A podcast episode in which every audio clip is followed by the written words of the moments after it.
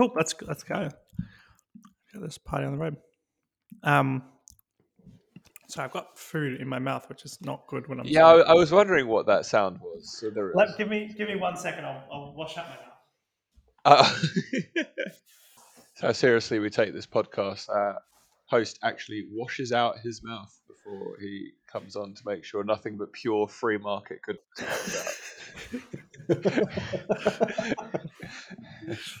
well, there's the opening banter for for us. yeah, there you go. We're sorted.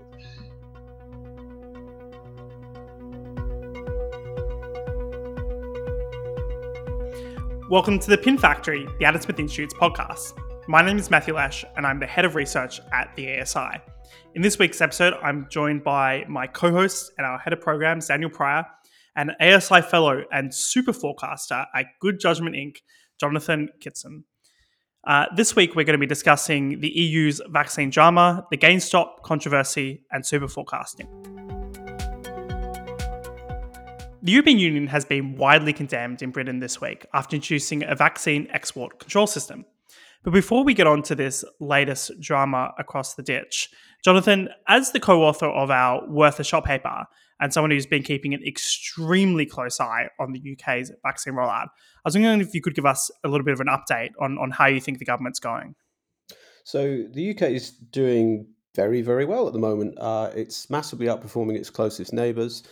Um, I think we've we've vaccinated just over fourteen percent of the population at the moment. Uh, if you compare that to the total of uh, people number of vac- total people vaccinated in the EU, um, as an average, I think they're about two, maybe three percent. So we're absolutely barnstorming ahead. Um, we had n- over nine hundred thousand vaccinations over the weekend, which is uh, particularly good. Um, it seems to be you know, we're, we're still a little bit behind Israel, who's still absolutely in the lead with nearly 50%. I think they've actually got over 50% of their population done now.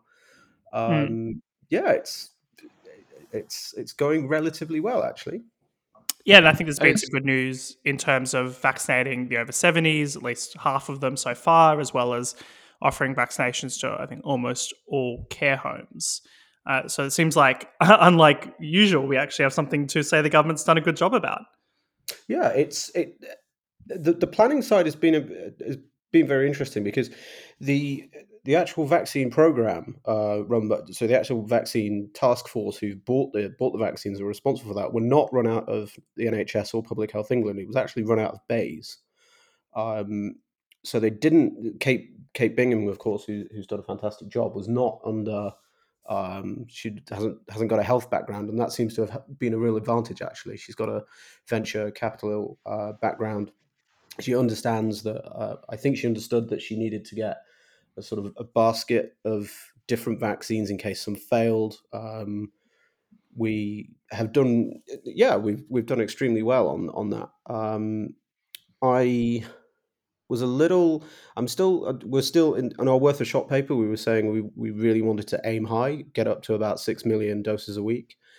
Um, with six hundred thousand, uh, nearly six hundred thousand done on on on sun, on Saturday. Um, yeah, we, we we really are on the way. I think. Yeah, I I find it quite heartening that we, we've actually got some good news for once in this pandemic. Those daily vaccine update uh, numbers updates that we, we get on Twitter from uh, our wonderful friend Hugo Gye and, and plenty of others. It's it's something that I actually look forward to because instead of you know yet another screw up from the, the public health authorities or from NHS or um, from public health, I think we're actually seeing the country do something right for once and. Um, we, have also seen recently, I believe, yet another win for our, our Worth a Shot paper. So good job, Matthew and uh, and Jonathon on the mobile vaccination units. I, I saw a, a wonderful uh, wonderful bus going. I believe it was maybe Crawley. I think it was. I saw this on Twitter somewhere. So we're we're taking the right steps, um, and by right I mean the ones recommended by the Adam Smith Institute. Uh, of course, the two are completely synonymous, uh, and we're actually we're actually getting somewhere for once. It's fantastic news. It, seems like as well, kind of moving on to what became the, the drama next week, the contrast couldn't be bigger with the EU. Uh, it's worth pro- noting that um, the EU was very boastful back in October. Um, Ursula von der Leyen, who's the, the president of the European Commission, uh, claimed that they had access to the most promising vaccines and it was going to be a European success story, but it hasn't ended up that way at all, has it, Jonathon? No, it's uh, not not gone terribly well for them. They the the EU spent longer ordering vaccines. Um, they they order they didn't order as many different sorts as well. So in the UK, we've managed, we've already approved um, uh, AstraZeneca and Pfizer. Uh, the EU didn't approve AstraZeneca. They didn't buy a huge amount of it initially. Um, but it's not just so the, the UK a couple of days ago we got we got news that Novavax, um, which has a plant in Teesside, uh, has got extremely good efficacy data. Well, that's another one that the UK has bought. We bought a, a larger sort of basket of, of vaccines, um, partially because I think when the vaccine, vaccine ta- task force was looking at it, they were thinking some of these are going to fail. Um, thankfully, I, unless we bought the Sanofi vaccine, which is a French, which is a French vaccine, which um, the EU um, put quite a quite a bit of stock in. Uh, unless we bought that, I don't think we did. Uh, we've actually done very well in, in buying a diverse group of vaccines. It, it has been a fascinating story of perhaps uh, very much proving the priors for, for Brexiteers because you had the situation where uh, it seems like some of the kind of key European countries, Germany, France, Italy, Netherlands, um, were pretty close to signing a deal with AstraZeneca for doses last June. But then that whole process got taken over by the Commission. And it just seemed like the very centralized process was much slower because you had to get sign off from 27 different countries. They had different priorities in terms of the technologies they wanted, the cost they're willing to pay. Um, the EU very much treated it like a potentially a more traditional um, procurement process. We're just trying to push down prices. But uh, really, when there's a global pandemic going on that's extremely expensive, the priority is to do things quickly. It didn't seem like that was the EU's approach. And now we've ended up in a situation where Der Spiegel, uh, not exactly a, a magazine, a, a major German weekly news magazine that's at all critical of the EU project, but has declared that um, Europe is facing a vaccine disaster in their latest edition. Um, and then, uh, consequently to that, we've seen this kind of extraordinary pressure put on AstraZeneca. In fairness, after they um, haven't necessarily been that successful in, in providing the doses they promised the EU, but of course, that's partly the EU's fault as well at the same time because uh, the EU was later to order. They put all these requirements that the vaccines had to be produced in these EU factories. It's in the EU factories that um, production hasn't quite matched up to spec. And then if you kind of look into the contracts, the contracts usually say something like, we're going to put in our best efforts to deliver it. Um, is the EU right, though, to be a little bit annoyed with AstraZeneca, though, potentially? I don't. Well, I mean, they, they can be annoyed. Um, it's just whether it's reasonable. I I don't think so. It's, so the specific production problems that they had in the plant in uh, in in Belgium, uh, as far as I'm aware, if they had have ordered them earlier, there's more time to sort the production problems. You effectively have these massive vats in which you grow the vaccine, um, and they haven't been the yield hasn't been quite as good as it, as it has been in the in the UK plant. Um, and if you move faster, you've got more time to fix these things.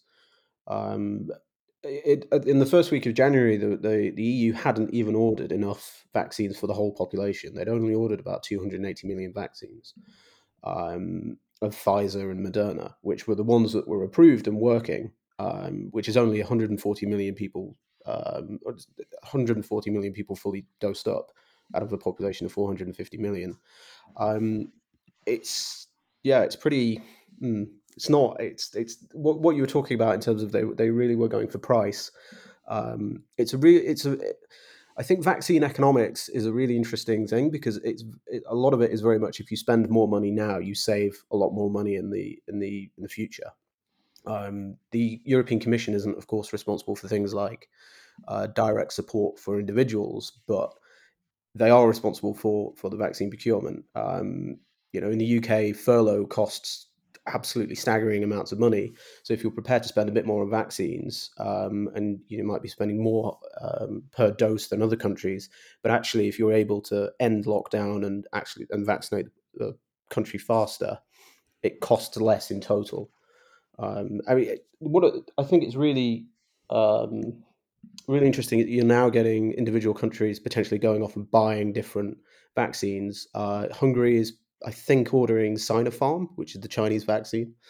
And the Russian uh, president, the, Rus- the Russian government's been talking about providing uh, the Sputnik vaccine to European countries um, who don't have access through the through the shared procurement scheme to to as m- many vaccines as they want. Uh, it's not, yeah, not not gone particularly well in the EU. It's a bit of an embarrassment for, for the EU just in terms of prestige as well when you've got countries in the bloc ordering from um, the kind of geopolitical uh, uh, not not not enemies but but kind of uh, opposition, should we say, competitors. Russia and China. Yeah, competitors. We'll, we'll go with that. Much more uh, neutral language. I, I find it really interesting here just to think about the counterfactual if the UK hadn't left the EU and what sort of situation we'd be in here. Because we'd be beholden to exactly the same problems. Would we have ended up trying to procure uh, enough vaccine doses from Russia or China? Probably not, I imagine. I think that uh, our international relations with our, our, competitors, as we've just said, are, are not such as, uh, as perhaps some of the other EU bloc countries are, are, able to do so. So it is this kind of, I mean, and, and people have tried to resist uh, making this um, something to to a stick to bash the EU with. But I think in this case, it, it's pretty justified. It is this, as you say, Matthew, this perfect example of how um, kind of slow bureaucratic um, processes uh, have have led to something that's, that's ultimately a bit of a disaster, both in public health terms and also international prestige terms.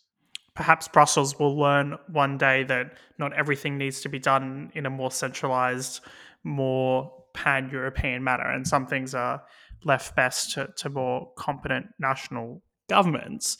Um, what was interesting, though, in terms of the EU's approach here, you think that they could unite um, against potentially AstraZeneca and, and, create some anger about the UK.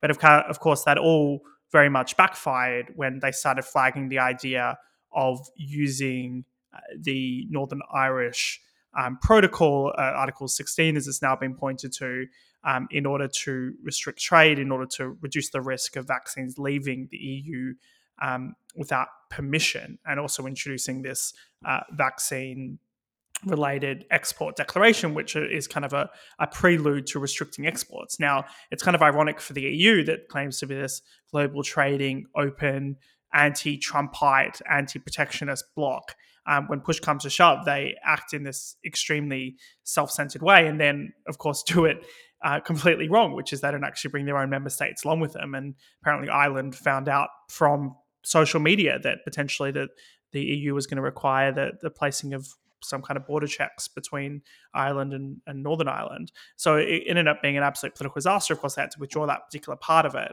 Um, it just seemed like there was all crisis stations at the European Commission once they realized they were getting criticized for not actually having enough vaccines. They needed to find a scapegoat, and then the scapegoat didn't quite work out. Yeah, I mean, well, I mean, the, the the particularly interesting thing about trying to scapegoat AstraZeneca at the time was the EU hadn't even approved it. They were they were having a go at AstraZeneca. they were saying it didn't work very well as well. Of course, there was this report in in the German media that ended up being completely false. That it would only work in eight percent of people on over the age of sixty five, when in fact somebody had misread a table because that in fact it was eight percent of the sample, the, the amount of people in the survey on the eight percent were around the age of sixty five. Incidentally, I wonder whether the journalist that wrote that story is still in their job or not. I haven't checked up recently, but that's something that uh, not not that we're fans of cancel culture, of course, at the ASI, but spreading some dangerous misinformation about vaccine efficacy is is probably up there with things that would, would make me a little bit more sympathetic to uh, a certain well, you, journalist, perhaps. We're taking a very UK, we're taking a very UK centric view of, of what that particular misinformation could do. But the UK, the, the Astra, Oxford Astra, AstraZeneca vaccine isn't just being produced and, and given in the UK; it's also being being given in, in in India, which has a huge problem with misinformation, uh, particularly among WhatsApp groups. And I, I really don't think they were thinking very hard at all when they said, "Oh, it's only got eight percent efficacy." If you if, if that gets picked up in India and starts to fly through WhatsApp groups, that could potentially be extremely damaging. And of course, it's one of the main vaccines that India's producing in huge scale. Of course, um, it's being produced in Australia at quite large scale. And even another element that was um, front page news in Australia last week as well about the EU export ban because some of the, the Pfizer vaccines um, that are being exported from the EU were coming to Australia, and it's also that uh, Pfizer um, plant in Belgium that's providing vaccines to Canada and Israel and lots of different countries. I don't think they quite realized when they were trying to send a signal to AstraZeneca in the UK that the, the potential global implications.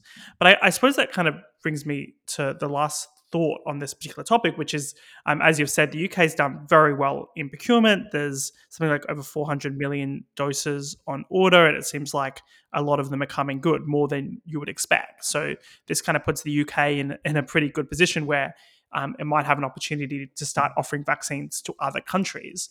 Um, should the UK offer vaccines to um, either other developed countries, let's say Ireland as a neighbor in, in a similar um, in the same zone, uh, or in Europe or developing countries once the most vulnerable are vaccinated, or should the first priority be to vaccinate everyone in the UK first? Jonathon, why don't I go to you with that, and, and Daniel, interested in your kind of utilitarian thoughts on that as well. So I think um, so. So Sam Bowman is actually in the Financial Times today, formerly of this uh, of this parish, uh, talking about a common immunity area with um, with Ireland. Uh, so effectively drawing a border around the British Isles um, and quarantining people coming in from the outside. I think if we were to do that, that's probably a good use of vaccines. Um, uh, I I think I mean the, the Irish population is only about five million, so it wouldn't be a huge stretch on our, our resources. If they are going to quarantine arrivals and we are going to you know draw up a um, draw up a draw up a common external border uh, for the time being, I think that's probably a good idea. At the end of the day, we bought you know multiple times more. I think we bought over 400 million vaccines. Um, we were all. I think the plan was always that we were going to um, give some vaccines away to different countries. I think Ireland is a natural place to start, but also other countries that are that are struggling. Um, I, I, think it's a good idea. I think it was always the plan. If you buy so so many, you're always going to want to give some away. But, but Daniel, should we be doing that right away once the I guess top four groups in the UK are vaccinated, uh, or should the UK say these are our doses and we should vaccinate and to the point where we have herd immunity uh, before we try to be generous to people around? I think there's, you know, you mentioned we, we had a, a good chat about me being a bit of a soulless utilitarian on the podcast last week. I think there is a case for extending it not just um, beyond Northern Ireland, the Republic of Ireland, uh, but but also further afield as well. I'm not usually someone who agrees with the, the World Health Organization, but this is something I think that they got right when they recently recommended it. Um, they said that it was kind of the morally right thing to do, um, and, but also the economically right thing to do. Uh, a lot of their language trying to justify this was based around kind of equality and fairness. I don't think that's really the prism to look at this through. It's to see, well, you know, how can you most effectively save the most lives? Um, and I think that what, once you've kind of got through priority groups, and once you've got through um, the most vulnerable, then the way that you save most lives around the world, certainly at least, uh, is is through um, looking to to export or extend your vaccine supplies. So I I I do I do disagree with you on the timing, Dan. Um, I think we the eventual plan is to give the vaccines away. It's extremely difficult to get the government to do anything, and if it is if it continues to have this sort of very very good success vaccinating in the UK at very high levels, I think we should probably continue to do that at very least until we're in the sort of mid 40s age groups when we really have got the most you know not just the absolute most vulnerable but but significant parts parts of the population which also have a higher vulnerability. Um, it, it, it, it mainly affects people by, by, age after all. I don't think we can necessarily guarantee that other, other governments are going to be as good at uh, the vaccine distribution. Um, you know, France only vaccinated four and a half thousand people on Sunday. I don't think it's a good idea once we get, as soon as we get past the 14 million or so really vulnerable people in the UK, to start sending vaccines abroad immediately. I think we should be sending vaccines abroad once we've done a lot, lot more, more about 25 to 30 million people in the UK. Um, once we've done that, and if we were, if we were to include Ireland in the common external, uh, uh, common external border, um, I think we should have Ireland in our in our same group, so their vulnerable get vaccinated at the same time as ours do. Um, but otherwise, I don't I don't necessarily agree with uh, sending vaccines ab- abroad as soon as our vulnerable are done. Well, perhaps we'll be sending over the British finest to, to vaccinate our French cousins in, in no time. Um, as long as, of course, every single dose has a big Union Jack uh, painted on the front to, to keep um, our colleague Matt Kilcoyne happy. Um, and you Cuban doctors. indeed, indeed. I think it's time to move on to our next exciting topic, all the stock market instability. So hedge funds and Reddit short selling, then short squeeze, and the young Republicans occupying Wall Street. It's an interesting time at the moment, and the GameStop saga has caused quite a financial and political stir. Matthew, I guess just to start off, what is GameStop, um, and what happened last week on Wall Street that's getting people so excited? Well, there is a lot going on that's getting everyone excited. I was actually sitting in a in a cafe in Australia, which in itself I realize is quite a unique experience. And of course, the conversation I was hearing every detail about was nothing other than GameStop. So it's, it's definitely um, stopped the world to to coin a phrase. I mean, so GameStop is a sorry, excuse the pun. Uh, so, so, GameStop is a games retailer, sells um, video games, video game consoles, all that kind of shebang. Um, the general kind of position amongst a lot of uh, market analysts was that GameStop was not a company with a particularly bright future, um, both as a result of the pandemic, but also the fact that increasingly gamers are purchasing their games online. Now, that led to what um, in the market was a whole lot of short selling of the stock, uh, which is uh, kind of a complex back and forth way to try to um, put a bet against a company. Um, so rather than trying to buy a company and, and holding the company and hoping the stock goes up, when you do a short sell, um, you do this complex mechanism where um, you loan some shares from somebody, you then sell those shares and then hope to buy them back at a lower price in future and then pocket the difference.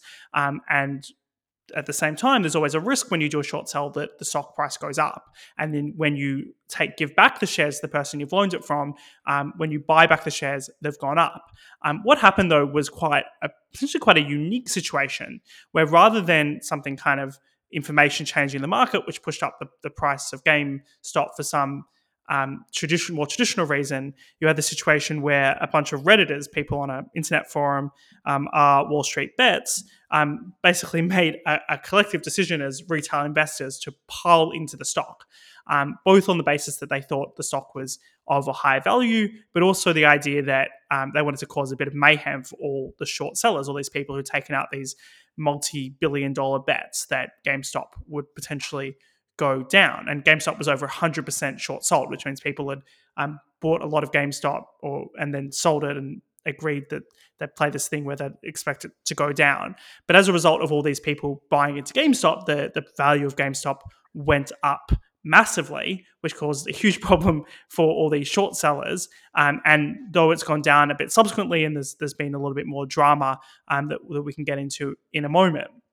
GameStop is now a extremely highly valued company on the stock exchange, um, purely basically as a result of what started on a Reddit forum uh, rather than anything else. And that's kind of potentially made a lot of people on Reddit very wealthy uh, and lost hedge funders quite a lot of money.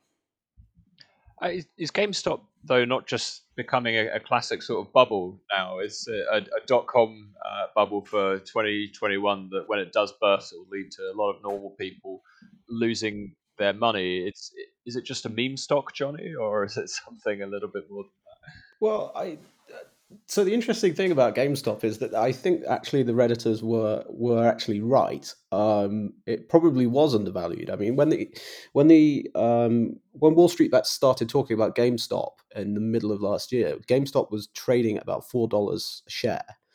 Um, and the case for GameStop was that they'd they were cutting costs massively. They had new management. They had new directors. They were refinancing.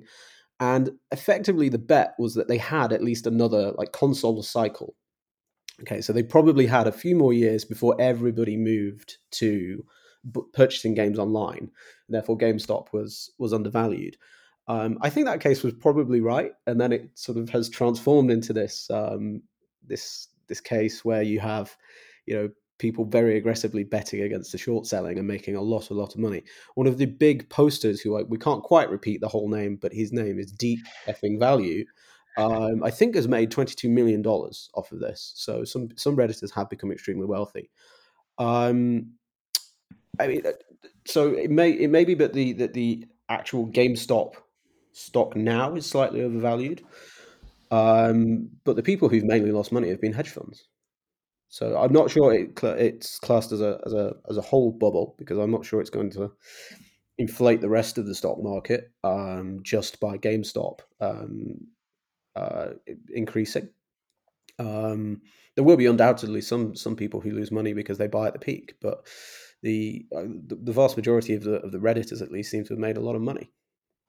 Yeah, and we we've seen um, hedge fund analysts complaining on the airwaves um, quite quite regularly as a result of this saga and complaining specifically about the market instability and and um, day traders taking it to the the short sellers. Do you think that they have a point? Uh, are we neoliberals to sympathise with the the hedge fund uh, the hedge funds here, or, or actually are they just complaining about something that's just a natural market process?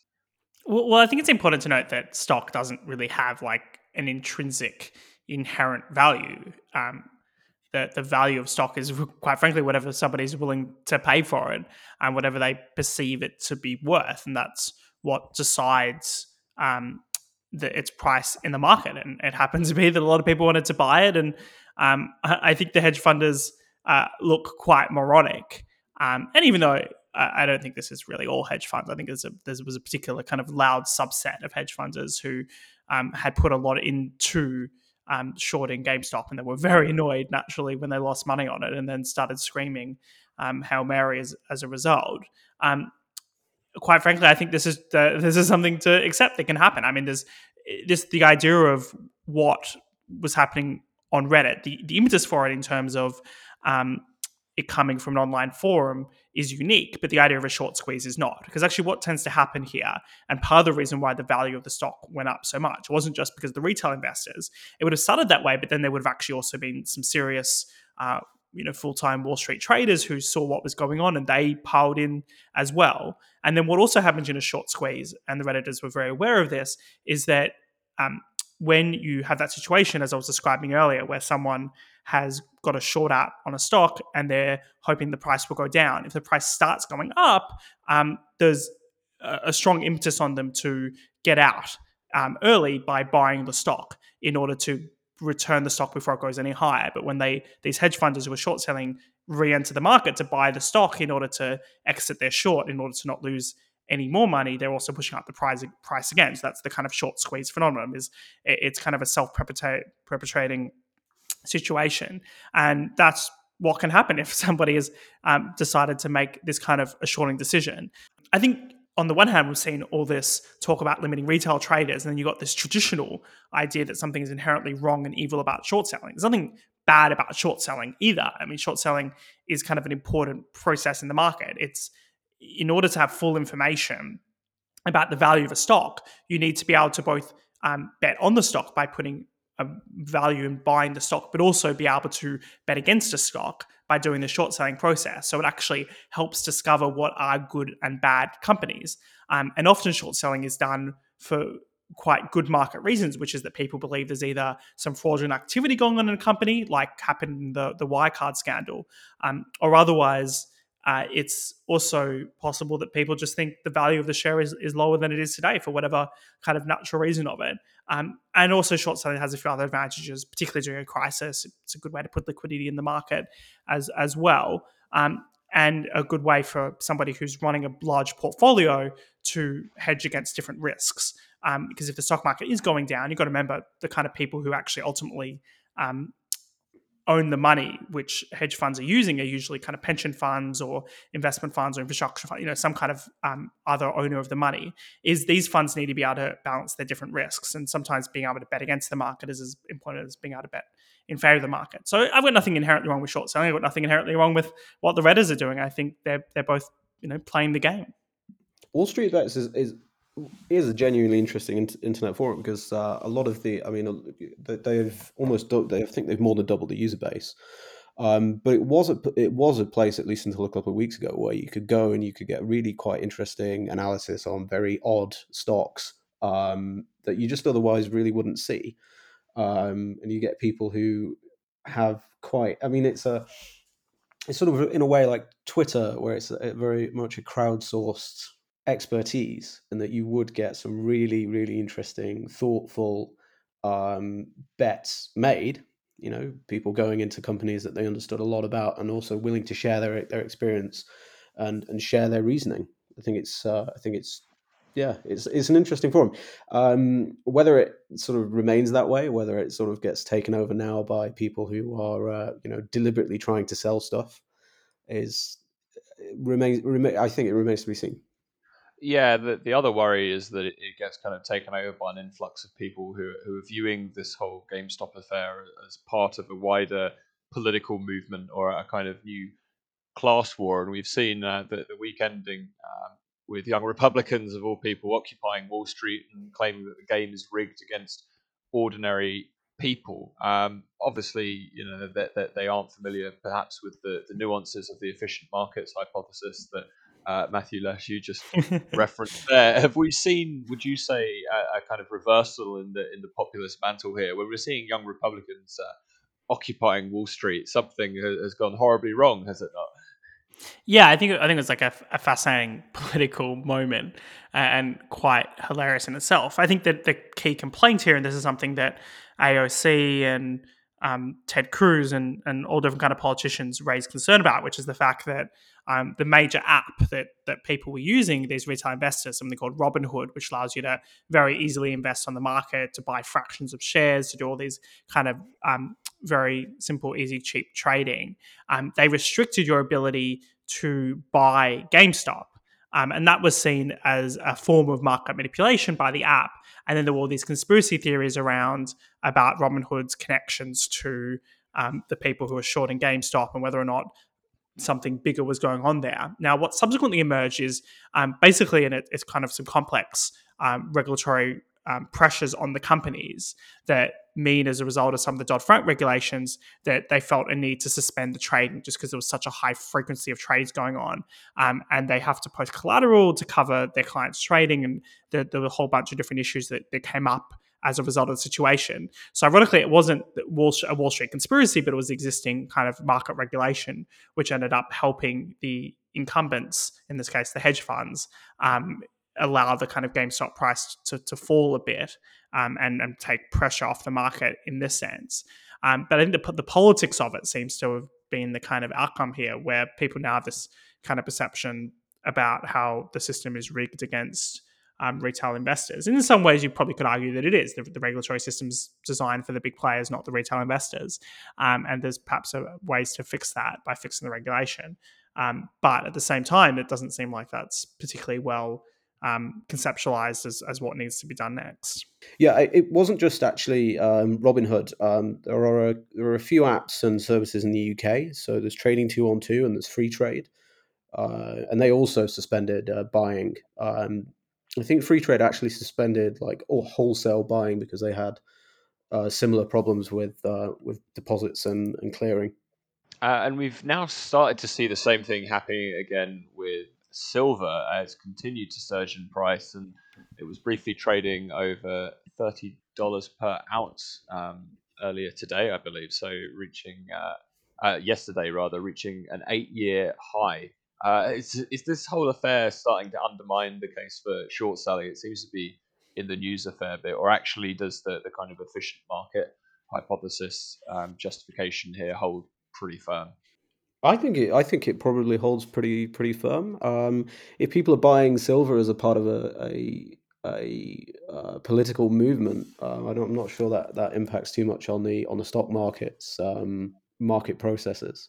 The silver thing, the silver thing is interesting because we saw uh, people trying, you know, people massively getting into silver and gold uh, around about the last time of the last um, financial crisis.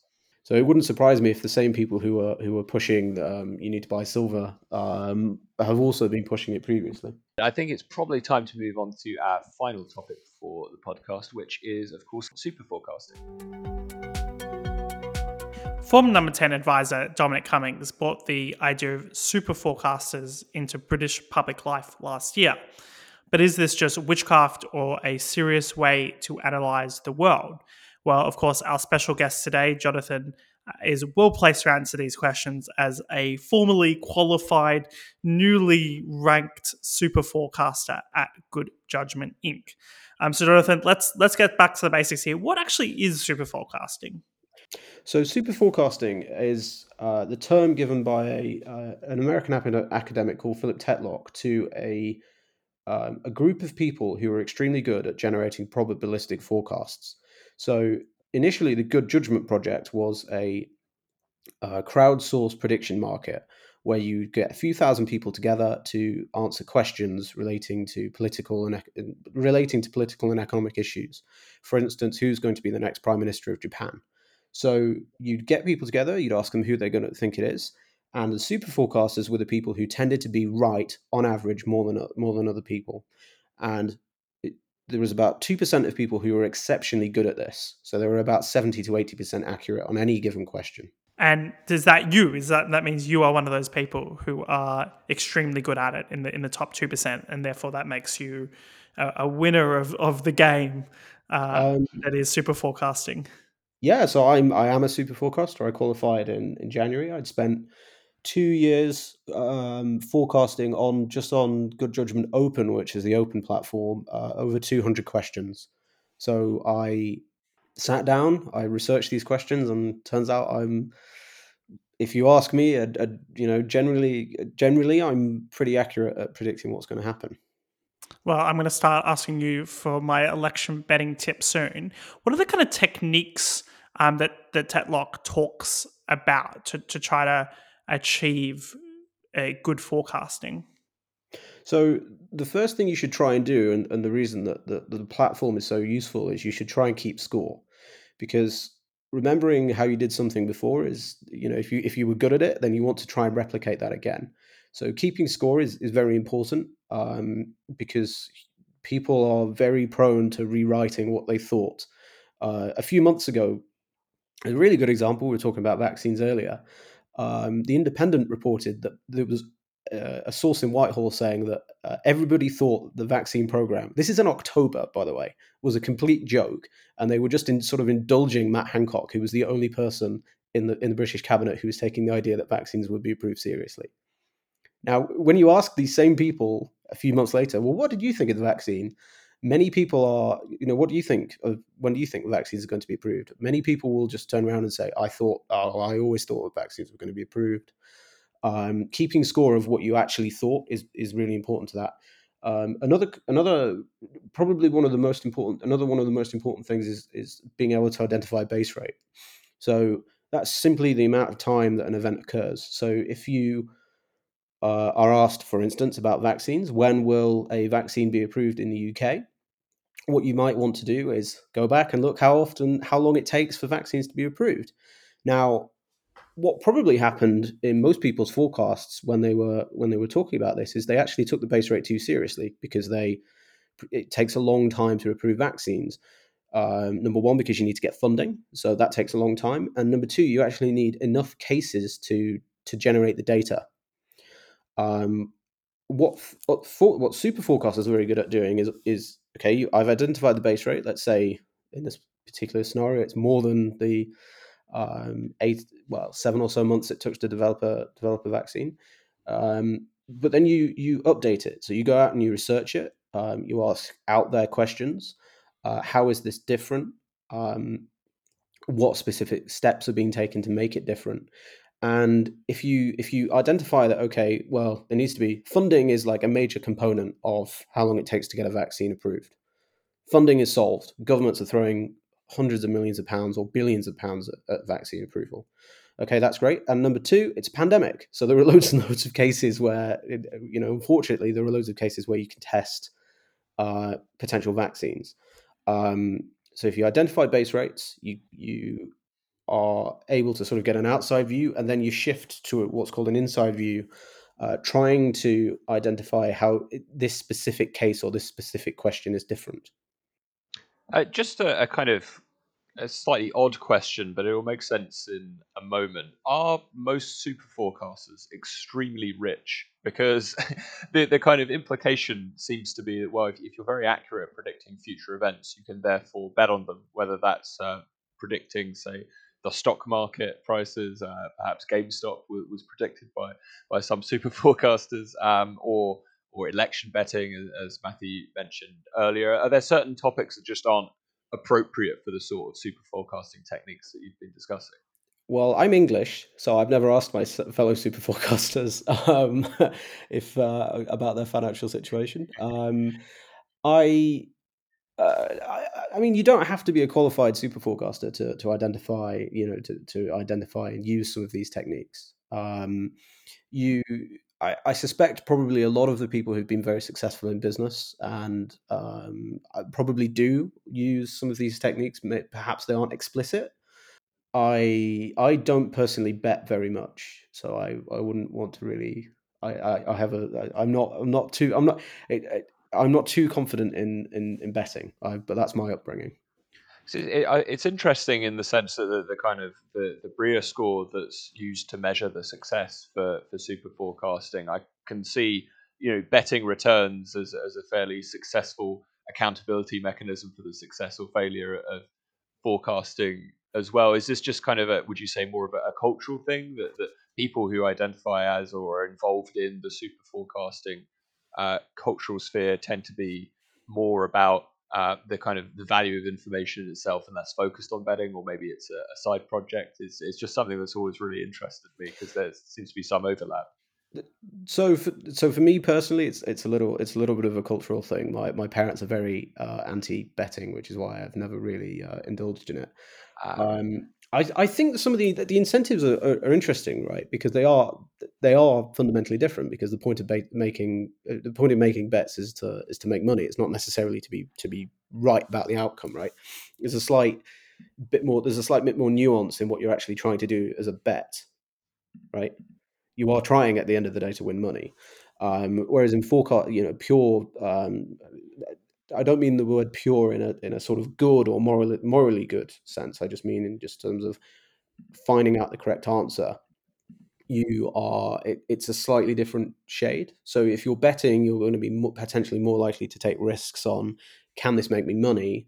Whereas if you're forecasting, your your risk is going to be how wrong am I prepared? You know, you know how much am I prepared to risk being wrong? Yeah, I, I think it's one of these fascinating things about super forecasting, which is it's very much reputation based. And it kind of, when I first came across Tetlock's work, it was uh, from a study that he did over 20 years about the ability of, of experts and subject matter experts and their capacity to um, correctly make predictions about their areas of expertise. Um, and he found a 20 year study of 284 experts um, that they were no better at predicting the future than anyone else.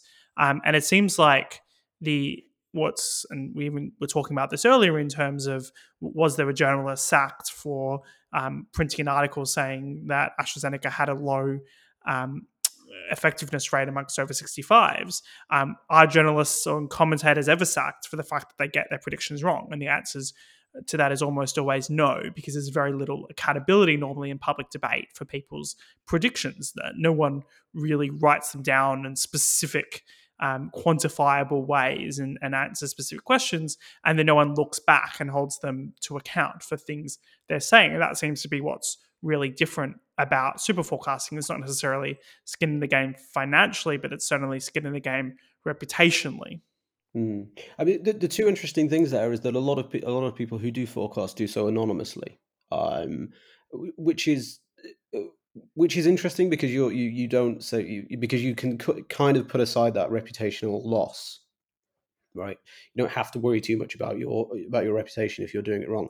Your your your, your particular anonymous accountant has a reputation because you're you're tracked by Brier score um but that's not that doesn't um but but being able being able to put your reputation aside so you can get you know very honest feedback i think you're wrong. Um, and also you know you can wade into something which you might have no particular expertise on and, and give your give you speak your mind. Also it's it's it's really it's psychologically uncomfortable i think to to say i think this. Because nobody likes being wrong. And nobody likes being wrong in writing in particular. It's, it's really difficult. You know one of the one of the one of the interesting things you can ask people who are really into forecasting which most people don't have an answer to is well what's the last thing you were wrong about right Yeah. that's like you know what's dan matt what, what's the last thing you what's the last thing you were wrong about that you that you wrote down and made a prediction about I'm of course never wrong about anything at any oh time. of course, of course I, the Adam, I employees of can't- I can't- smith institute are, are I, I can't uh, comprehend this question to be honest. I don't understand.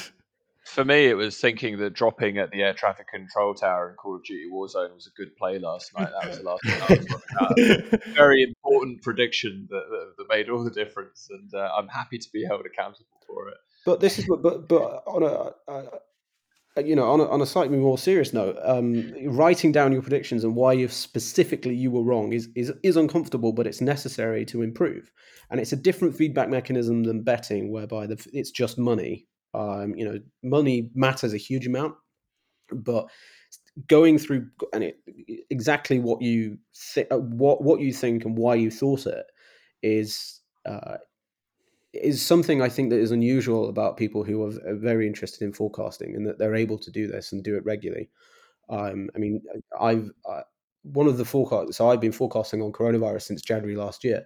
One of the things I was almost certain I was I'd have put it at like almost ninety percent was that the UK would have shut its borders. Right.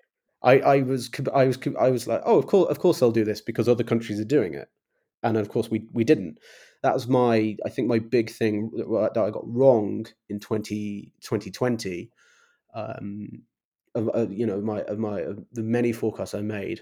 Um, I think I'm I think I'm still in the top ten on the open platform for forecasting coronavirus. Um, my go-to, my specific go-to on on the question I was most wrong about was forecasting how much money the Joker movie would make, which is an excellent film. You should see it. Um, where I got, uh, I I had a very bad theory about what about people about um, why it wouldn't make any money. Because I thought, oh well, this is a film I'm interested in. I think this is going to be really interesting, and I like it a lot. Therefore, other people won't like it. So I got I got hooked on this inside view um, that was ultimately very bad. And if I'd have stepped back a bit and gone, oh well, the director made The Hangover. He made a lot of money there. Um, you know, the actors themselves are very good. Um, I might have done better on that forecast, but that's one of the forecasts I got particularly wrong. yeah, almost uh, t- exercising too much humility there. I think Johnny, that's uh, that's a great great example there of something you got Well, you- particularly you- wrong. I think you do have to be humble. I think you have to be very uh, honest with yourself and be willing to say, "Oh, I got that wrong." Um, and it's not that you don't care about being wrong. You know, it, it irritates me. It still irritates me. I was so wrong about the Joker uh, film not making as much money. Um, but it, you you have to be willing to say, "I I was wrong and I want to be better." And here is how I do it. And you highlighted one one of the things here, the, the kind of difference between putting your reputation on the line versus just having money on the line in terms of skin in the game. One of the examples that, pops to mind that kind of combines both is this phenomenon of uh, people on Twitter challenging each other to bet on their particular policy predictions. And I wish that this this practice was more common because I mean, as much as it's kind of a, a flex on the person you're challenging to to bet, uh, the, the kind of initiator of, of Twitter bets on, say, will the child poverty rate go up or down in the next two or three years or something. It's actually a really good way of, of keeping people accountable. Sure, there, there's money on the line, but the money's not really what's at stake here. It's usually for, for trivial amounts. And actually, it's more of a kind of challenge. You know, are you willing to stake your reputation on this prediction? So there, there's some kind of amateur uh, super forecasting perhaps that, that's going on, on on Twitter and that Well, regard. it's it, it's for, it's forecasting, um, and I I do I, yeah I, I think that that is you, you are right. It's more of a it, it is more of a reputational bet. Um, one of the one thing I have seen I've seen it in the online magazine UnHerd. I think um, Saloni Dattani, who's a PhD student at King's College, she wrote uh, an article about forecasting vaccines, and she put at the end of uh, at the end of her article, this is what she thinks. In probabilistic terms. I'd really like to see that more often um, if this event happens, and you know the the, the percentages of, of you know what people actually think is going to happen. Um, and it, you know, some of it I think is headline writing is is designed to be as attractive as possible and draw people in.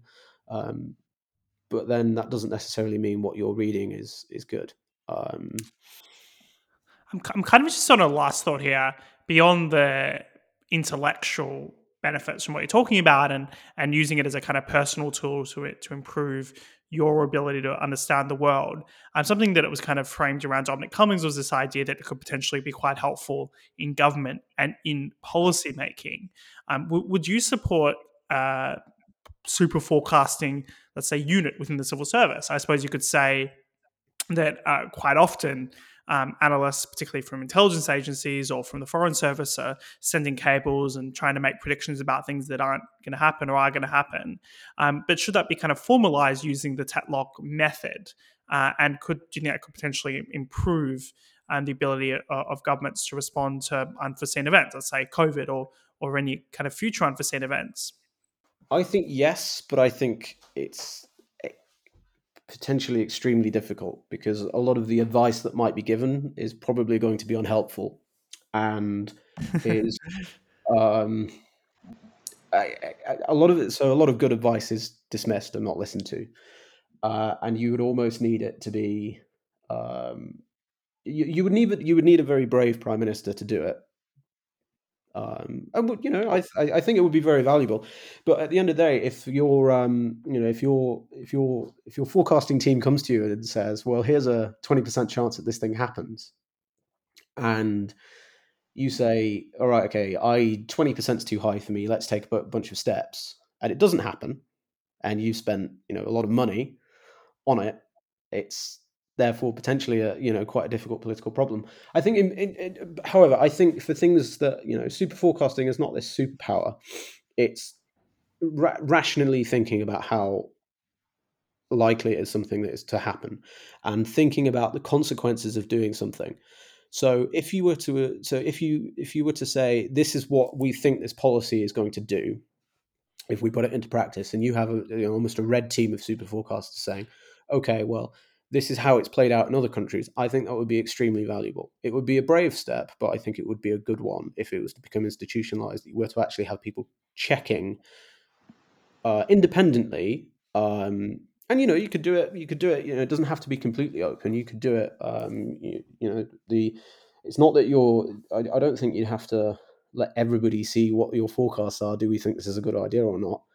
I think it would be useful, but it would it would you'd have to be quite brave, and you have to be willing to tolerate a lot of people saying that's not a very good idea, Minister. What we really need here is uh, to install the God King Jonathon Kitson, and that way we'll get around the Absolutely problem. not. That would be no, that, would, no, that that would. Uh, I think just just I think just having one person or you know just one team is not going to fix all the problems, but um, you know having a little bit more of a rational way of thinking about well what will this policy do?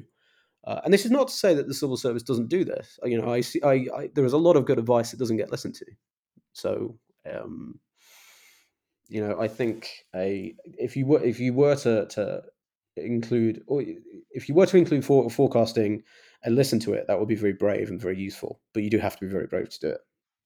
I think it also would be important to be quite humble about it as well. And I think you were quite humble earlier uh, in a few of your remarks, and making the point that super forecasting is not witchcraft. It's not still not certainty. It's just getting slightly better on average over time at correct making the right predictions about the future.